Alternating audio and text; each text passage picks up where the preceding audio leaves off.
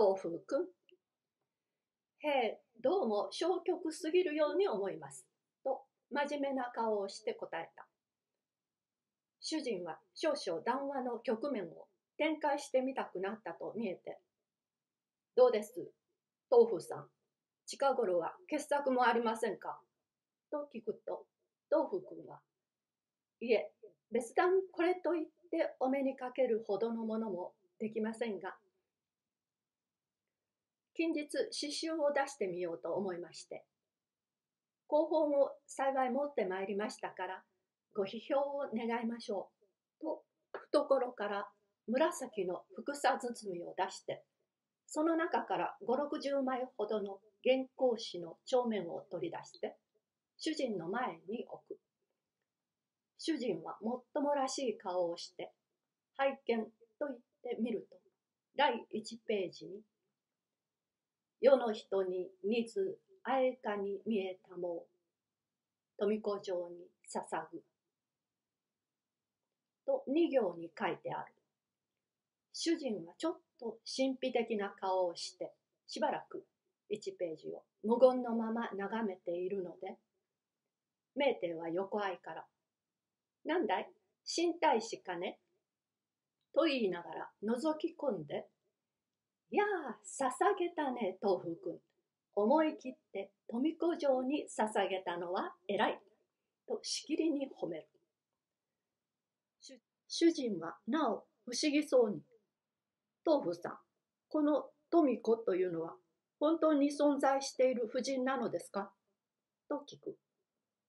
へえ、この前、名店先生とご一緒に朗読会へ招待した婦人の一人です。ついこのご近所に住んでおります。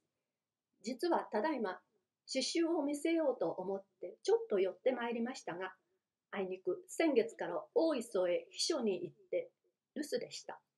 と真面目腐って述べる。くしゃみくん、これが20世紀なんだよ。そんな顔をしないで早く傑作でも朗読するさ。しかし、豆腐くん、この捧げ方は少しまずかったね。このあえかにという加減は全体何という意味だと思っているかね。か弱いとか、か弱くという字だと思います。なるほど、そうも取れんことはないが、本来の時義を言うと、危うげにということだぜ。だから、僕ならこうは書かないね。どう書いたらもっと詩的になりましょう？僕ならこうさ。世の人に似ず、あえかに見えたも富子城の花の下に捧ぐ。とするね。わずかに三時の行きさつだが、花の下があるのとないのとでは、大変感じに相違があるよ。なるほど。と、豆腐君は下しかねたところを無理に納得した体にもてなす。主人は無言のままようやく1ページをはぐっていよいよ関東第一章を読み出す。うんじてくんずる氷に君の霊下創始の煙のたなびき。お我、ああ我、からきこの世に甘く得てしか熱き口づけ。これは少々僕には返しかねる。と主人は探索しながら名店に渡す。これは少々古いすぎてる。と名店は寒月に渡す。寒月は、なるほど、と言って東風君に返す。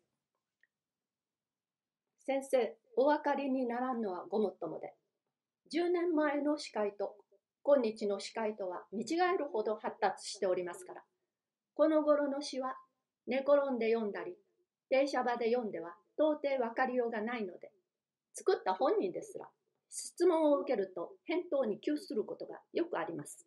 全くインスピレーションで書くので、詩人はその他には何らの責任もないのです。注釈や訓義は学級のやることで、私どもの方ではとんと構いません。先だっても私の友人で、漱石という男が一夜という短編を書きましたが、誰が読んでも朦朧として取り留めがつかないので、当人に会ってとくと周囲のあるところを正してみたのですが、当人もそんなことは知らないよと言って取り合わないのです。全くその辺が詩人の特色かと思います。